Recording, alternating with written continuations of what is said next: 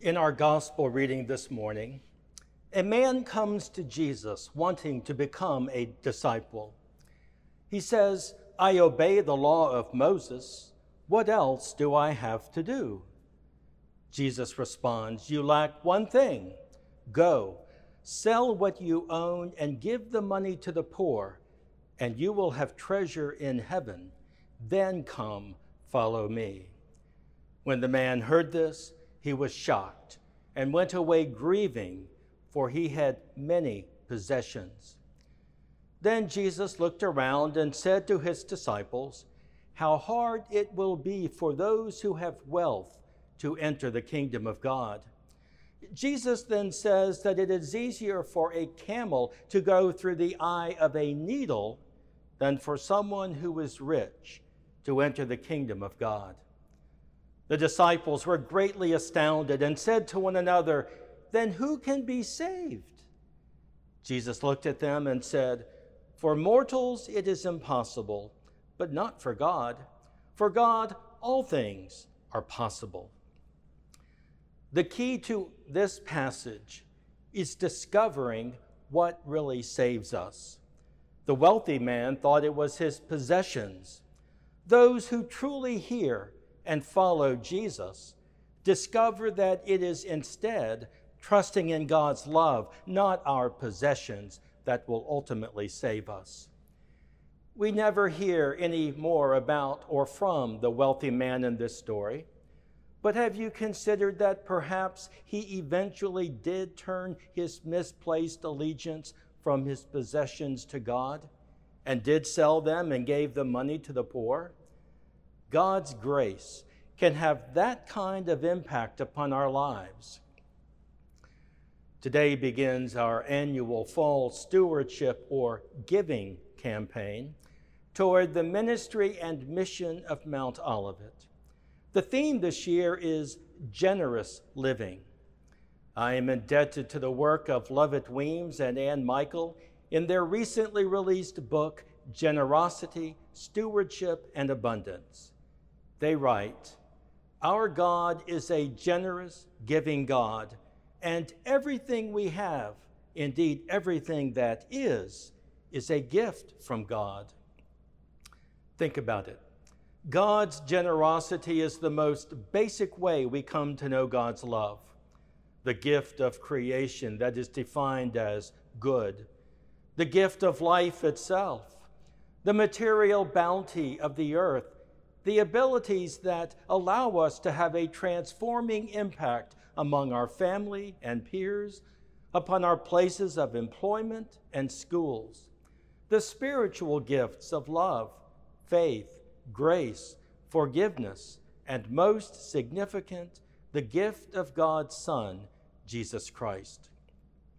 That popular Bible verse that we see at many public venues, John 3:16, for God so loved the world that he gave his only son. Our God is a generous God, and we as God's creation are made in God's image.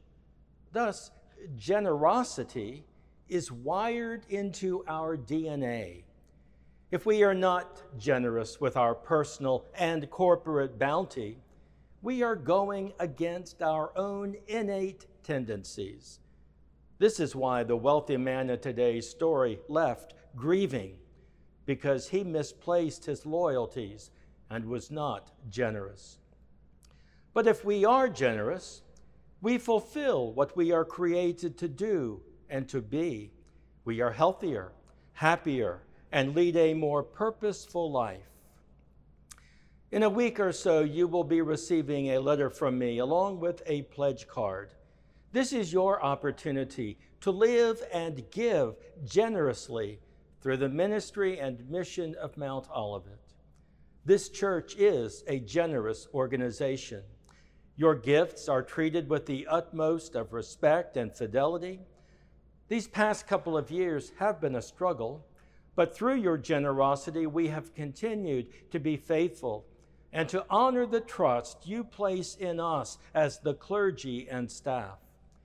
I have been overjoyed to be able to maintain my own level of giving during this time. Over the next few weeks, Pastor Tier, Julie Chung, a lay member of Mount Olivet, and I will be sharing how generous living impacts our lives. A couple of weeks ago, a person affiliated with Mount Olivet sent me an email saying that a friend's daughter who is battling lymphoma and whom we have been praying for throughout the year, well, she has been in remission since July. I was so happy to read this news that I stopped what I was doing at the time and said a prayer of gratitude. It also reminded me of an event I attended several years ago now in support of the Leukemia and Lymphoma Society. Every summer, Fishing Bay Yacht Club in Deltaville sponsors a dinner, auction, donations, and a race to raise funds for, for blood disease research. I remember bidding on something at the auction. I cannot, cannot even remember what it was, but it was something that greatly exceeded what I had planned to spend. Well, I bought it. And I dreaded having to tell Sharon, my wife, that I had done this.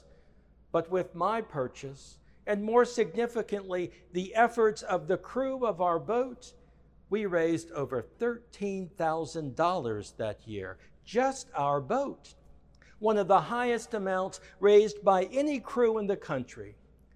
When this was added to the money raised by other crews and individuals, it was a total of many tens of thousands of dollars, if not over a hundred thousand. I remembered this when I read the email about a person whose lymphoma was in remission. Hallelujah. And to think through my generosity and that of many others, we helped make this happen. It is the same feeling I get when I can help someone connected to Mount Olivet with their rent or a power bill. Long ago, I decided that performing funeral and memorial services is within the customary duties of a pastor.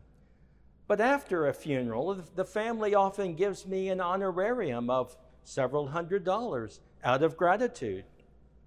I want to acknowledge their generosity so I send a note of appreciation and say that I have signed this gift over to the church to be used to help persons with their rent and, their, and the like. It is a win win as far as I'm concerned. The family gets the comfort of knowing that the gift is going to a good cause. I get that same comfort, and the recipient of rental assistance gets the assurance of not being evicted whether it is signing honorarium checks over to the church or supporting Mount Olivet through our regular offerings, I know that I am making a difference through the ministry and mission of our congregation. By God's grace, we all have opportunities like this to make a difference in our community, our church, and our world through generous living. For all that you do, thank you Amen.